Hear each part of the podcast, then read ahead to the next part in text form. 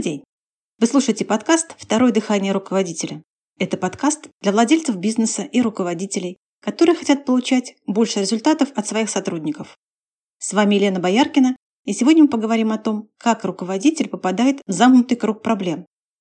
Есть знаменитая история о том, как один простой русский мужик водил польское войско кругами по лесным дебрям.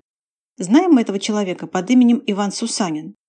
Он долго водил поляков по лесу, уводя их в противоположную сторону от нужного им села. Хорошая история, потому как спас он тогда от смерти лютой царя российского Михаила Романова. В этой истории Иван герой, не всяких сомнений.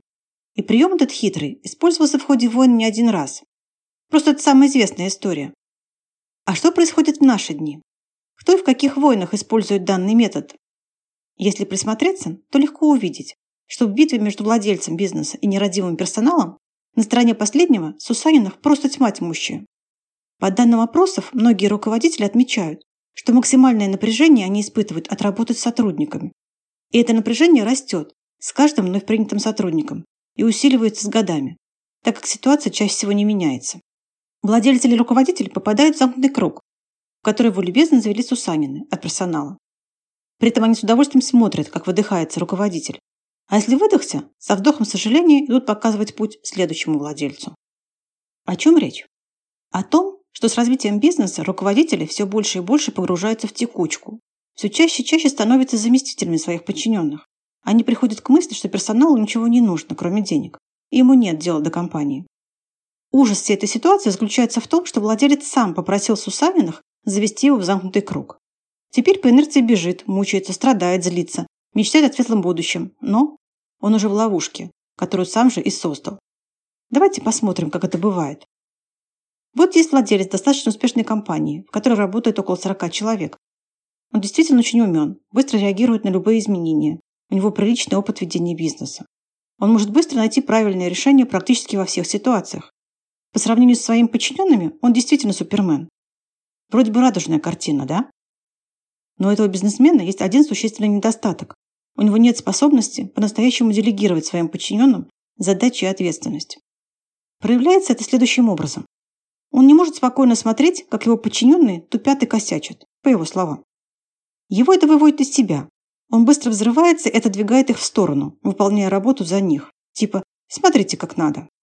Раз за разом поступая таким образом, он теряет самый главный потенциал руководителя – желание сотрудников работать. Он делает своих сотрудников в лучшем случае бездумными исполнителями, зрителями, не желающими особо вкладываться в результаты компании, а смотрящими кино про своего владельца. Следующим шагом такого собственника будет желание абсолютно все автоматизировать, создать везде чат-ботов, электронных продавцов и автоматические воронки продаж, чтобы максимально исключить человеческий фактор. Сотрудники же у него не очень. Но полностью заменить команду компьютерами невозможно. У руководителей, страдающих синдромом «я сделаю лучше и быстрее», Персонал часто меняется. А те, кто задерживается в компании, обычно не особо способны и немного прибитые, в кавычках, потому что их приучили не проявлять инициативу, чтобы не получить по голове. Вот вам и замкнутый круг, по которому можно еще 40 лет входить, если ничего не изменить. Есть еще другой вариант попадания в замкнутый круг. Владелец бизнеса боится своих сотрудников и позволяет им ездить на себе. Такой руководитель чувствует себя неудобно, когда ставит задачи сотрудникам, не способен разговаривать об их не сделанной работе. Если вдруг надо остаться после работы и доделать что-то очень важное для всей компании, то он скорее сделает это сам, чем поставить такую задачу подчиненным. В первую очередь из-за того, что ему неудобно напрягать сотрудников. Ему неловко перед персоналом, если вдруг в компании возникают какие-то трудности. Он не способен поставить на место заносчивого сотрудника, и часто его главный бухгалтер считает, что именно она управляет компанией. В итоге этот руководитель работает больше всех, выполняя не только свою работу, но с языком на плече, постоянно доделывая работу за своих подчиненных. Такие руководители часто боятся, что сотрудники уйдут, уволятся. На самом деле, такой руководитель уже наполовину потерял сотрудника в тот момент, когда у него появляется страх потерять ценного кадра. Один из парадоксов управления состоит в том, что именно независимость от конкретных сотрудников и порождает максимальную лояльность персонала.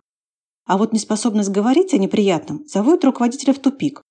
А настоящее управление компанией переходит к серому кардиналу, который ведет руководителей компанию не к той цели, что была изначально. Если вам знакома эта ситуация, если вы столкнулись в своей компании с Сусанинами, которые завели вас в замкнутый круг рутины, то вам нужно эффективное решение. как с этим справиться. Хотите понять, как вы сами заводите себя в замкнутый круг и самое главное, как из него выйти?